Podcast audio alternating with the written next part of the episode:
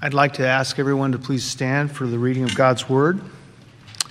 We're reading today out of Psalm chapter 3, Psalm of David when he fled from Absalom, his son. O Lord, how many are my foes? Many are rising against me. Many are saying of my soul, There is no salvation for him in God. Selah. But you, O Lord, are a shield about me my glory and the lifter of my head. I cried out, excuse me, I cried out aloud to the Lord, and he answered me from his holy hill. Selah. I lay down and slept. I woke again, for the Lord sustained me. I will not be afraid of the many thousands of people who have set themselves against me all around. Arise, O Lord, save me, O my God for you strike all my enemies on the cheek. You break the teeth of the wicked. Salvation belongs to the Lord. Your blessing be on your people. Selah. May the Lord bless the reading of his word today. Please be seated.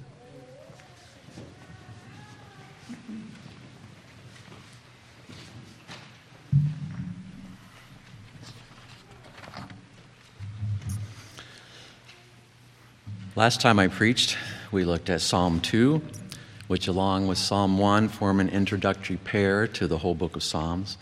And we asked ourselves, which team were we on?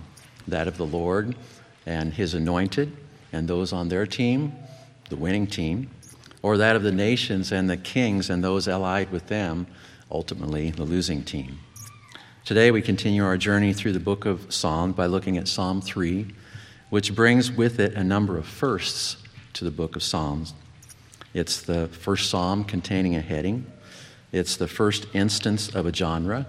That is, we see that it is here called a psalm. The first psalm attributed to, to King David.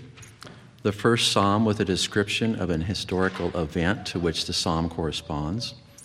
It's the first prayer that we find in the book of Psalms. It's also the first psalm to use the term Selah. And finally, it's the first lament psalm, as we will see David lamenting the enemies arrayed against him. Additionally, as we saw last time when considering Psalm 2, there were points of contact back to Psalm 1. Today we'll see there are several points of contact between this psalm and Psalms 1 and 2 as well. So as we begin, have you ever had an Eeyore day? You remember Eeyore from Winnie the Pooh? Some of his famous sayings include, It's all for naught, or No need to bother on my account, or I'd say thistles, but nobody listens to me anyway, or The nicest thing about the rain is that it always stops, eventually, or Could be worse, not sure how but it could be. I may be weird, but when I read Psalm 3, that's what came to my mind that King David was having an Eeyore day. Nothing seemed to be going his way, everyone seemed to be against him. Nothing seems to be going right, or even as the Lord had promised him. Granted, David's situation was in one respect much graver than Eeyore's, in that David has real foes or enemies who are actively trying to harm him. I would ask you today who are your personal foes today? We may not have enemies actively trying to do us bodily harm, but we may have someone at work who's trying to discredit us, or someone who is trying to take credit for our work. We may have a family member who is abusive towards us. We may have a disease that's afflicting us. We have a culture attempting to cancel us and we are all facing continuing opposition from the world, the flesh, and the devil. So, as we consider Psalm 3 this morning and look at David's response to his foes, I want us to consider how we are facing our foes. Do we face our foes in fear, or do we face our foes with faith?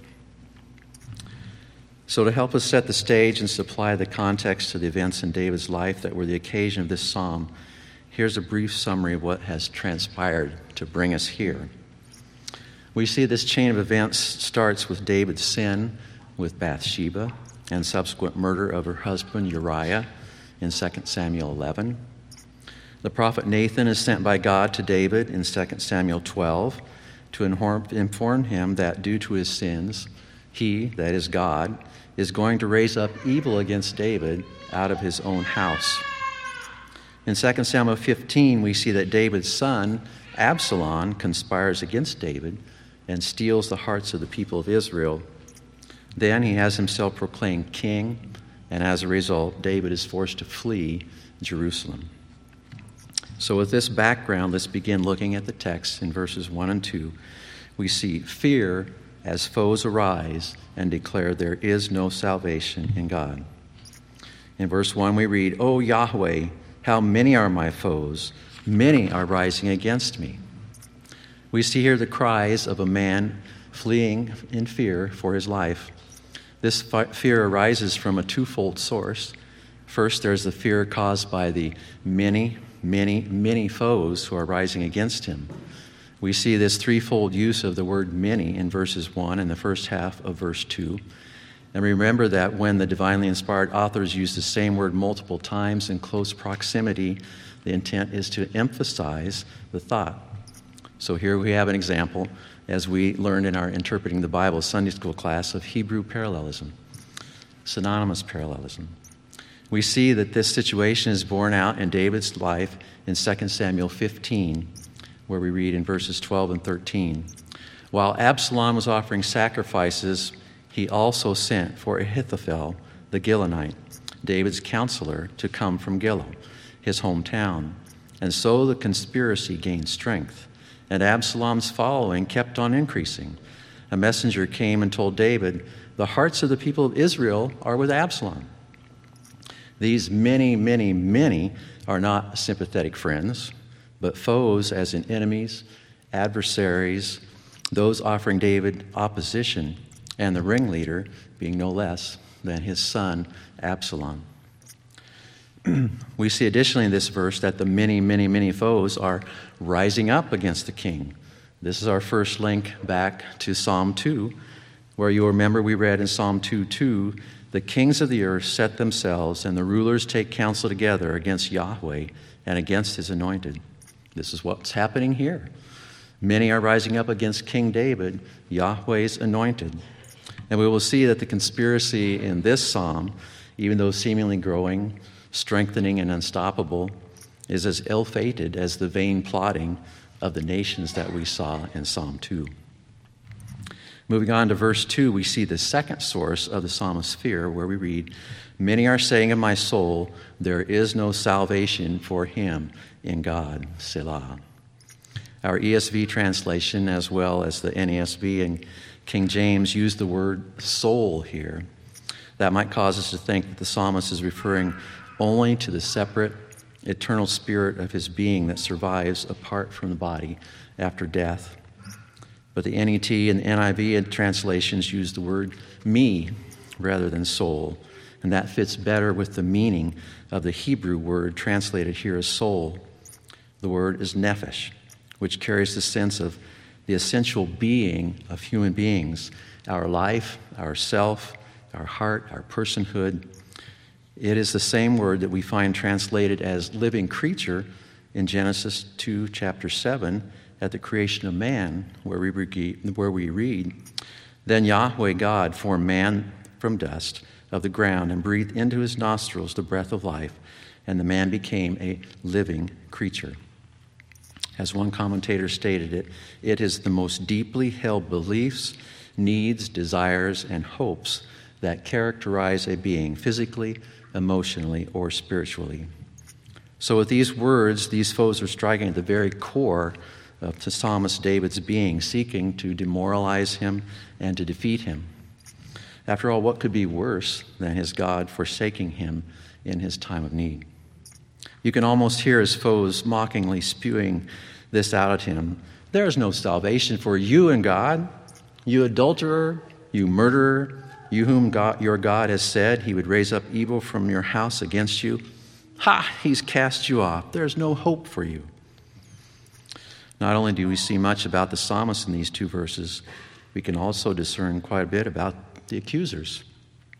We say that Absalom and those with him have no concern that their actions are against the one anointed by Yahweh, as we see in Psalm 2:2, where we read 2:6, As of me, I have set my king on Zion, my holy hill. And even more serious than that, their actions are against Yahweh himself. It is an attack on his power and integrity, as they're presuming that he doesn't have the power to deliver his anointed king and that he does not intend to keep his promise to his king. They're deceived into believing that their attempt to overthrow the king will be as successful, will be successful as we saw the deception of the nations in Psalm 2 as well. We're not likely to literally experience the type of foes that David did, but many of our brothers and sisters in Christ in persecuted lands are living this as we speak and do so every day of their lives. Some are in fear for their very lives. We need to remember to earnestly pray for them that they not be overcome by fear, that they at what they are facing, and that the Lord will sustain them before their foes. Should also cause us to think of David's greater son, the Lord Jesus Christ, and how he experienced this for us in that all Israel's leaders, most of the people of Israel, all the forces of evil were arrayed against him while here on this earth. We read of this in Acts chapter 4, verses 23 through 28, when Peter and John were released by the council that arrested them. Please turn your Bibles with me, if you would, Acts 4 23. We'll look at verses 23 through 28. When they were released, they went to their friends and reported what the chief priests and the elders had said to them. And when they heard it, they lifted their voices together to God and said, Sovereign Lord, who made the heaven and the earth and the sea and everything in them, who through the mouth of our father David, your servant, said by the Holy Spirit, Why did the Gentiles rage and the peoples plot in vain? The kings of the earth set themselves, and the rulers were gathered together against the Lord and against his anointed. For truly in this city there were gathered together against your holy servant Jesus, whom you anointed, both Herod and Pontius Pilate, along with the Gentiles and the peoples of Israel to do whatever your hand and your plan had predestined to take place. So, when faced with such opposition, do we have any hint in the scripture here of our Lord being fearful? No. what about us? When we are faced with seeming overwhelming opposition or the attacks of others, or accusations from the evil one to the effect of, God is not for you, He's not coming to deliver you. Look at how many times you've committed the same sin this week or even today. Remember how you denied him before your coworkers. See how you lost it with your spouse or your children. You'll receive nothing from him but judgment. Do we or were we tempted to respond in fear? Or are we like Christ? May we strive to be more like Christ in these situations, and as we will see as we continue in the psalm, more like David. Moving on to verses 3 and 4, we see faith in God proclaimed. In verse 3, we read, But, O Yahweh, but you, O Yahweh, are a shield about me, my glory, and the lifter of my head. In contrast to the focus and the fearful tone of the first two verses, we see here a marked change in David in this emphatic statement, But you, O Lord. He removes his focus from being on the multitude of his foes and focuses firmly where it should be on his faithful God. We see he uses the covenantal name of Yahweh. By doing so, his tone of fear is dispelled and replaced with a tone of faith in God. He can do this by recalling the promises made to him by Yahweh in 2 Samuel 7 where we read 2 Samuel 7, uh, beginning in 11b Yahweh declares to you, that is to David, that Yahweh himself will establish a house for you. When your days are over and you rest with your ancestors, I will raise up for you raise up your offspring to succeed you, your own flesh and blood, and I will establish his kingdom. He is the one who will build a house for my name, and I will establish the throne of his kingdom forever. I will be his father, and he will be my son. When he does wrong, I will punish him with a rod wielded by men, with floggings inflicted by human hands. But my love will never be taken away from him, as I took it away from Saul, whom I removed from before you. Your house and your kingdom will endure forever before me. Your throne will be established forever. And he knows that these promises to him are derived from the promises that Yahweh gave to Abram in Genesis chapter 12, where we read in the first three verses Now Yahweh said to Abram, Go from your country and your kindred and your father's house to the land that I will show you, and I will make of you a great nation, and I will bless you and make your name great, so that you will be a blessing. I will bless those who bless you, and him who dishonors you I will curse, and in you all the families of the earth shall be blessed. As such, David fully expects that his faithful God will be for him what he promised that he would be for Abram that is, a shield, as we read in this verse. In Genesis 15:1 we read, "After these things the word of Yahweh came to Abram in a vision. Fear not, Abram, I am your shield. Your reward shall be very great." The word for shield used in 15, Genesis 15:1 is the same word used in this in this psalm that we're looking at. It describes a small round shield that you held to protect your arm and vital organs of the torso from arrows or spears or swords during combat. And being a small shield, obviously, it's not able to protect the whole body. But David is so sure of the protection of his covenant God that he says his God is the shield that protects his whole body, all about him. Not only is God his shield, but his God is his glory, or his kavod. No matter how his foes may try to strip him of all his dignity and convince him that he has been cast off by God, he cannot be stripped of his God or his int- intrinsic God given glory. And we read this God given glory in Psalm 8, where in verses 3 through 5 we read, When I look at the heavens, the work of your fingers, the moon and the stars which you have set in place, what is man that you are mindful of him, and the Son of Man that you care for him? You have made him a little lower than the heavenly beings and crowned him with glory and honor. In these two phrases, David humbly asserts that he, even though in the past a successful warrior, is not able to protect himself, but is in need of divine protection from his foes. He also confesses that any glory that he has had in the past as Yahweh's anointed king over Israel or may have in the future is not due to anything he has done or is, but what has been wholly given to him by the God of glory. In the last phrase of this verse, David calls Yahweh the lifter of his head. This is in great contrast to what we read in 2 Samuel 15:30 when David fled Jerusalem. We read there, "But David went up the ascent of the Mount of Olives, weeping as he went, barefoot and with his head covered. And all the people who were with him covered their heads and they went up weeping as they went. David is expressing faith that no matter the number and intent of his foes, God will not only be his shield, he will restore his glory and dignity, and he will allow him to triumph over his foes once again and lift his head high. He's moving from despair to hope. And again, this is not being spoken pridefully, but humbly from a position of confidence in his God. How is it in our lives? All too often, I think we're prone to focus on the foes, the obstacles, the indignities, and the problems that we are facing in our lives, and how we seem to be helpless against them. To do so is self defeating and breeds only what? Fear. We must do as the psalmist David and in faith redirect our focus to the only one who can help us in our time of distress, distress and need. I like the way one of the commentators put it when he said, If one gazes too long on the enemy and his might, the enemy grows in the mind's eye to gigantic proportions, and his citadels reach to the skies. The hypnotic power of the enemy is broken when one turns one's gaze toward God, who is able to fight and grant victory. This made me think of the, the balloons in the Macy's Thanksgiving Day Parade. You know, those gigantic gas filled balloons that make their way down the parade route.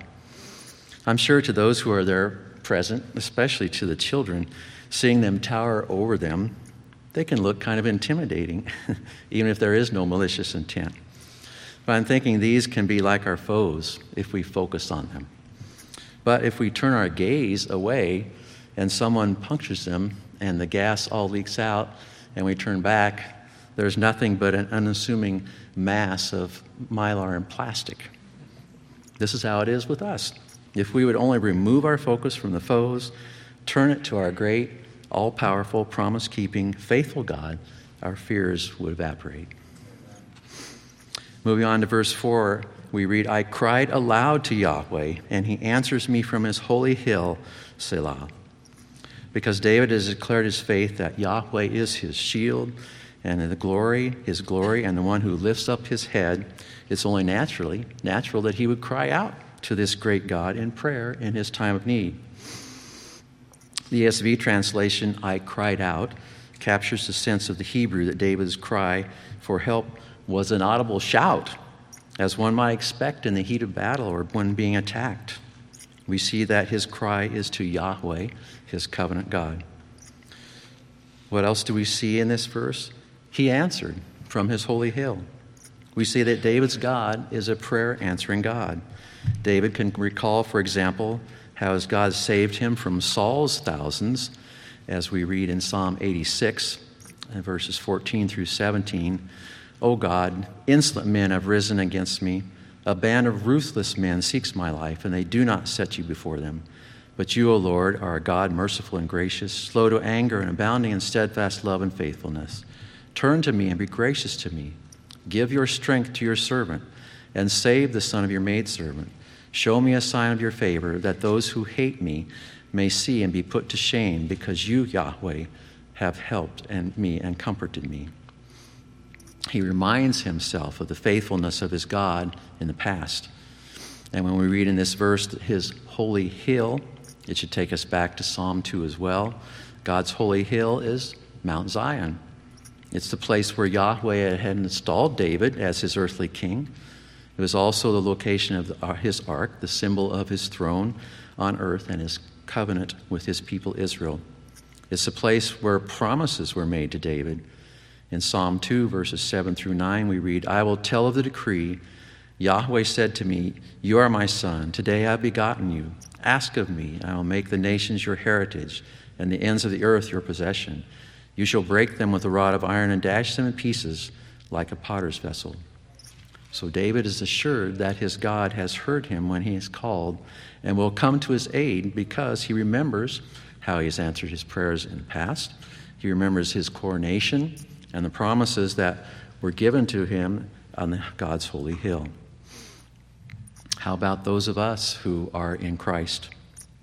When we are faced with human foes who seek to overcome or harm us, or the accusations of the father of lies, the great accuser, that we are not in Christ, is it our impulse to cry out in faith to our great God who hears and answers the prayers of his people, and to stand on the promises of who we are in Christ? Promises such as in 2 Corinthians 5:17, "Therefore if anyone is in Christ, he is a new creation. The old has passed away; behold the new has come." Or Colossians 1:27, "To them God chose to make known how great among the Gentiles are the riches of the glory of this mystery, Christ, which is Christ in you, the hope of glory." Or Romans 8:1, "There is therefore now no condemnation for those who are in Christ Jesus." Or Romans 8:31, what then shall we say to these things? If God is for us, who can be against us? May the Holy Spirit enable this to be the response in our lives. May we turn to our great God who answers prayer. The psalmist David not only proclaimed his faith and confidence in his God with his mouth, as we've seen in the preceding verses, but he displays his faith by taking action. We see that in verses 5 and 6. In verse 5, we read, I lay down and slept. I woke again, for Yahweh sustained me. Surrounded by enemies who want to destroy him, hearing demoralizing accusations that his God has abandoned him, David has a perfect recipe for a good, sound, peaceful night's sleep, right? Hardly. It would seem to be the perfect storm for a long night of insomnia. How then can David lay down and sleep? Based on the faith in his God professed in the previous two verses and remembering how his God has helped him in the past, he is confident that Yahweh will be his shield, hear his prayer for deliverance on this night. And unbeknownst to David, God, in fact, has answered his prayer. If you were turning your Bibles with me to 2 Samuel 15, 2 Samuel 15, we'll look at verse 31 first. 2 Samuel 15, 31.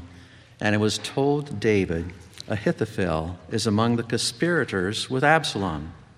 And David said, O Yahweh, please turn the counsel of Ahithophel into foolishness. You will remember that Ahithophel's advice to Absalom was that he, Ahithophel, take 12,000 men and pursue David that very night, knowing that he would be exhausted and discouraged and an easy prey. If Absalom had taken that advice, David would most certainly not have survived the night. But in answer to David's prayer, the Lord caused Absalom to ask David's friend Hushai for counsel. David had sent Hushai back to Jerusalem, as we see a few verses later in 2 Samuel 15 34, where we read David speaking to Hushai, But if you return to the city and say to Absalom, I will be your servant, O king, as I have been your father's servant in time past, so now I will be your servant. Then you will defeat for me the counsel of Ahithophel. We see that Hushai's counsel to in 2 Samuel 11, 17 11 was to gather all Israel together and have Absalom go out at the head of this mighty force after David. Obviously, it would take some time to gather that force together, and thus David's life was spared by Yahweh's intervention that night. As we see in 2 Samuel 7:14, 17:14, we read, "And Absalom and all the men of Israel said, the counsel of Hushai the Archite is better than the counsel of Ahithophel. For Yahweh had ordained to defeat the good counsel of Ahithophel, so that Yahweh might bring harm upon Absalom. And so David was able to sleep safely that night and awaken the following morning, as our verse tells us, because his God had sustained him, sustained his life. Isn't it a great comfort to know that our God is a God who hears and answers the prayers of his people. Seeing it here throughout the Bible and the past experiences in our own lives, it should cause us to be those who go to our great God in prayer first when we encounter foes, obstacles, or attacks. May the Lord enable us to remember to do that. Moving on to verse 6, we read, I will not be afraid of many thousands of people who have set themselves against me all around. Here we see David after surviving the night and awakened with strengthened faith and renewed confidence. The rest, the answered prayer, and the sustaining grace of his God have removed the fear and replaced it with confident faith. Even though the many, many, many of the first two verses of the psalm are the many thousands in this verse, and they're still seeking to harm him and have set themselves against him all around, he remembers his confident assertion from verse 3 that his God is a shield surrounding him all around, and that no foe ultimately can harm him, penetrate to harm him. His circumstances, in many ways, are no different than they were in the first two verses, but his earlier fear has been replaced by faith in his God. Don't we experience something similar to David in our daily lives? Our God is such a gracious God. He hears our prayers and answers when we cry out to Him. And having seen Him answer our prayers in the past, it strengthens our faith and gives us renewed confidence to continue to follow, to seek, and to serve our great God, even though the circumstances that caused us to cry out initially most likely have not materially changed at all. We need to ask the Lord to help us not to get so caught up in the distress of the moment, which leads to fear, that we forget the past instances of His faithfulness that He has shown to us and so act in faith rather than fear. This brings us to the final two verses in today's psalm, verses 7 and 8, where we see the psalmist David call on his faithful God to arise, bring victory, and grant salvation. In verse 7, we read, Arise, O Yahweh, save me, O my God, for you strike all my enemies on the cheek, you break the teeth of the wicked. David knows he survived the night, but he does not have the insight that we've just seen in the second Samuel passages that Ahithophel's counsel had been thwarted. As far as he knows, his foes are still remain and they're seeking to do him harm. And remembering back in Psalm 2:8, Yahweh had said that he was to ask of me, and I will make the nations your heritage and the ends of the earth your possession.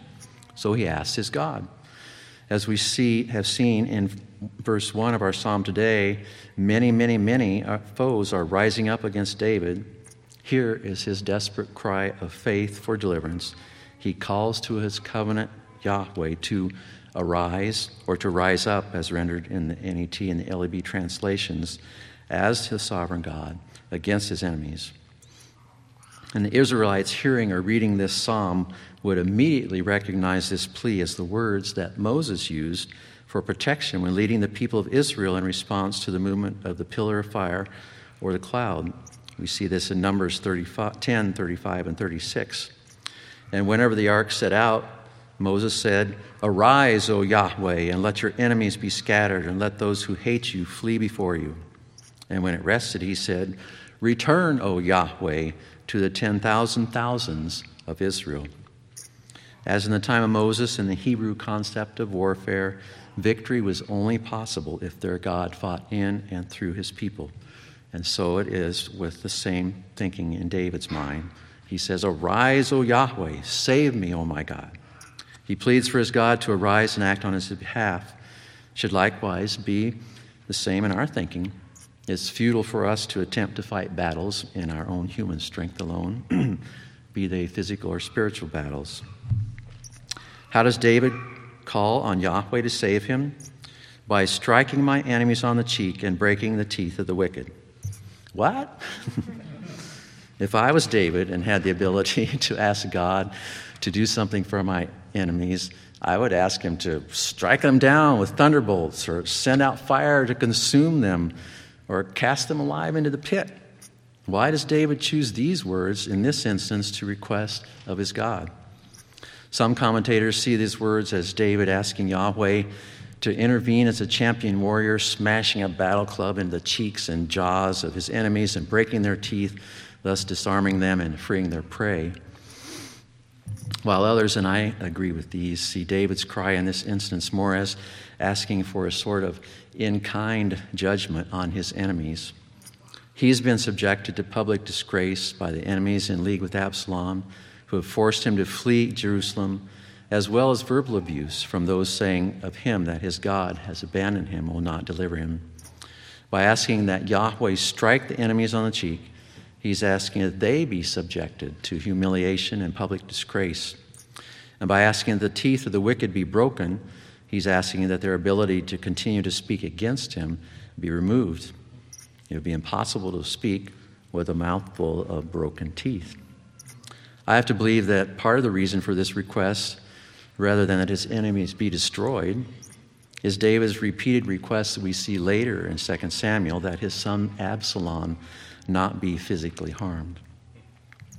If we read a little further in 2 Samuel 17, we see in verse 23 that this is exactly what happened in the case of one of David's enemies to Ahithophel.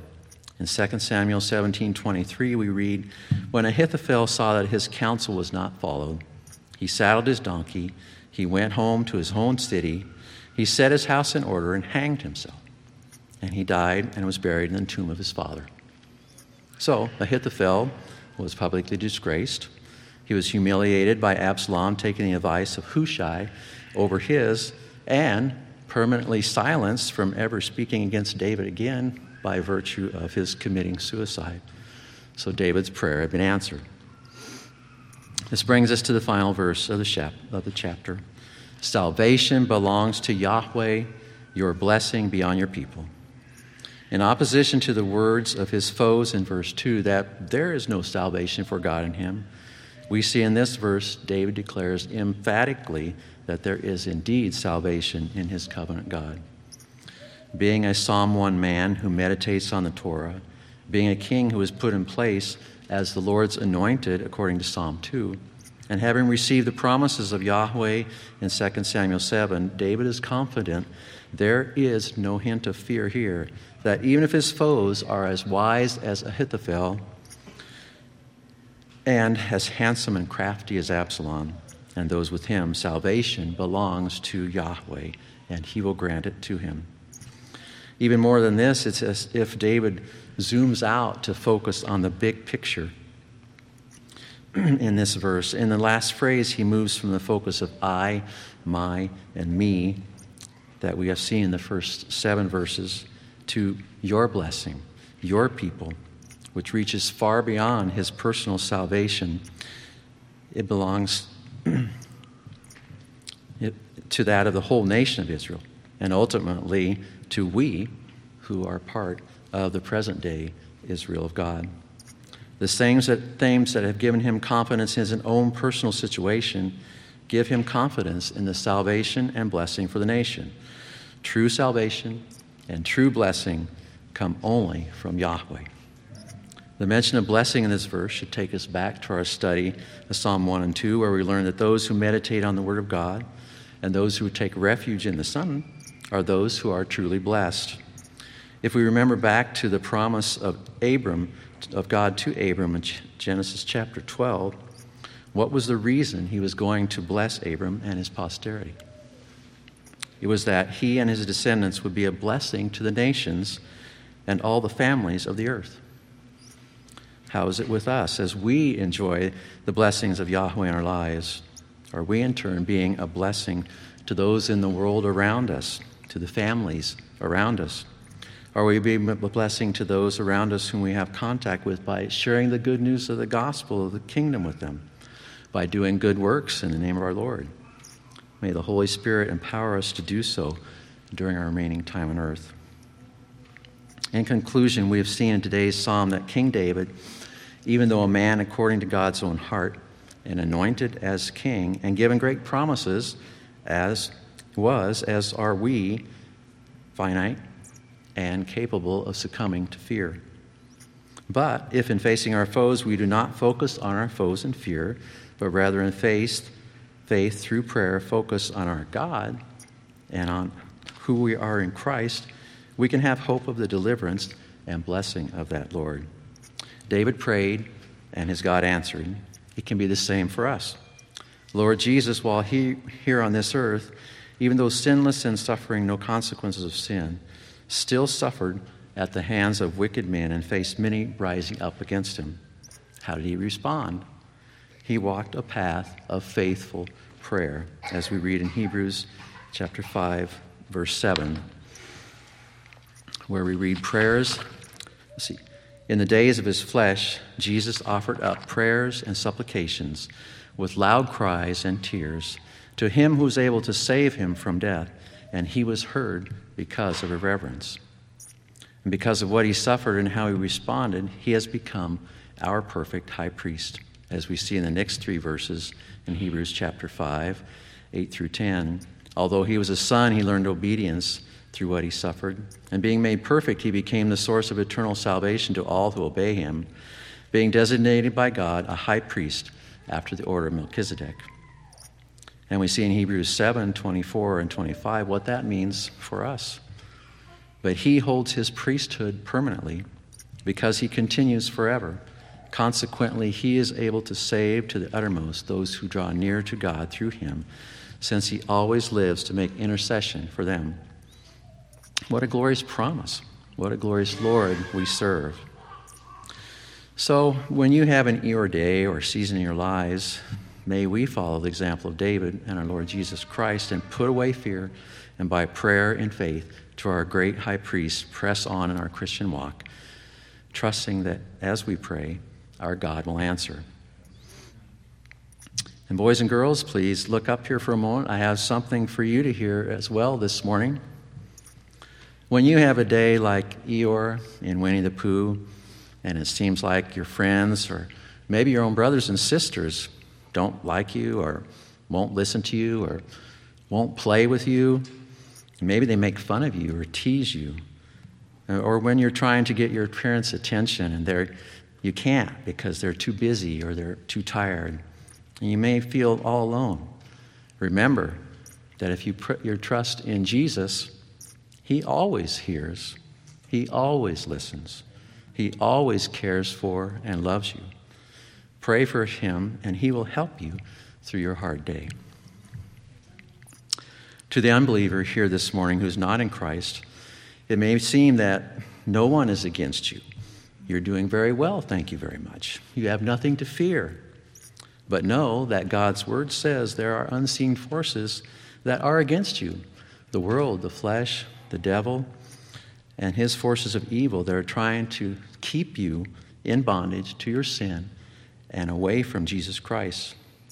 And infinitely worse, if you remain in your sin and outside of Christ, at the judgment day, the sovereign God of the universe will be against you, and you will be sentenced to eternal torment and separation from God in hell. That's something that should strike fear to the very core of your being. I implore you to repent of and turn from your sin today. Put your faith in the Lord Jesus Christ to save you from the judgment to come. And for my brothers and sisters in Christ, even though it may seem like everyone around you is, is against you, and as with the unbeliever, the world, the flesh, and the devil and his forces of darkness are truly against you as well, do not walk in fear. Take courage in knowing that the sovereign, righteous God of the universe is for you. So walk in faith through prayer to your great intercessor and remember who you are in him. Please turn with me to Colossians 2 as we close, Colossians 2, we'll read verses 6 through 15. Therefore, as you receive Christ Jesus the Lord, so walk in him, rooted and built up in him, and established in the faith, just as you were taught, abounding in thanksgiving. See to it that no one takes you captive by philosophy and empty deceit, according to the human tradition, according to the elemental, elemental spirits of the world, and not according to Christ. For in him the full, whole fullness of deity dwells bodily, and you have been filled in him, who is the head of all rule and authority. In him also you were circumcised with a circumcision made without hands, by putting off the body of the flesh, by the circumcision of Christ, having been buried with him in baptism, in which you were also raised with him through faith in the powerful working of God, who raised him from the dead and you, who were dead in your trespasses and the uncircumcision of your flesh, God made alive together with him, having forgiven us all our trespasses, by canceling the record of debt that stood against us with its legal demands. This he set aside, nailing it to the cross. He disarmed the rulers and authorities and put them to open shame by triumphing them over them in him. Amen. Please pray with me.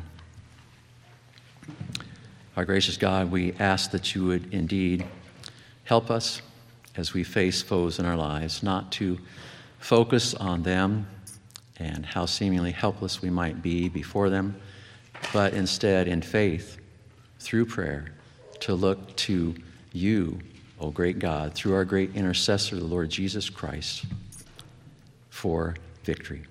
In Jesus' name we pray. Amen.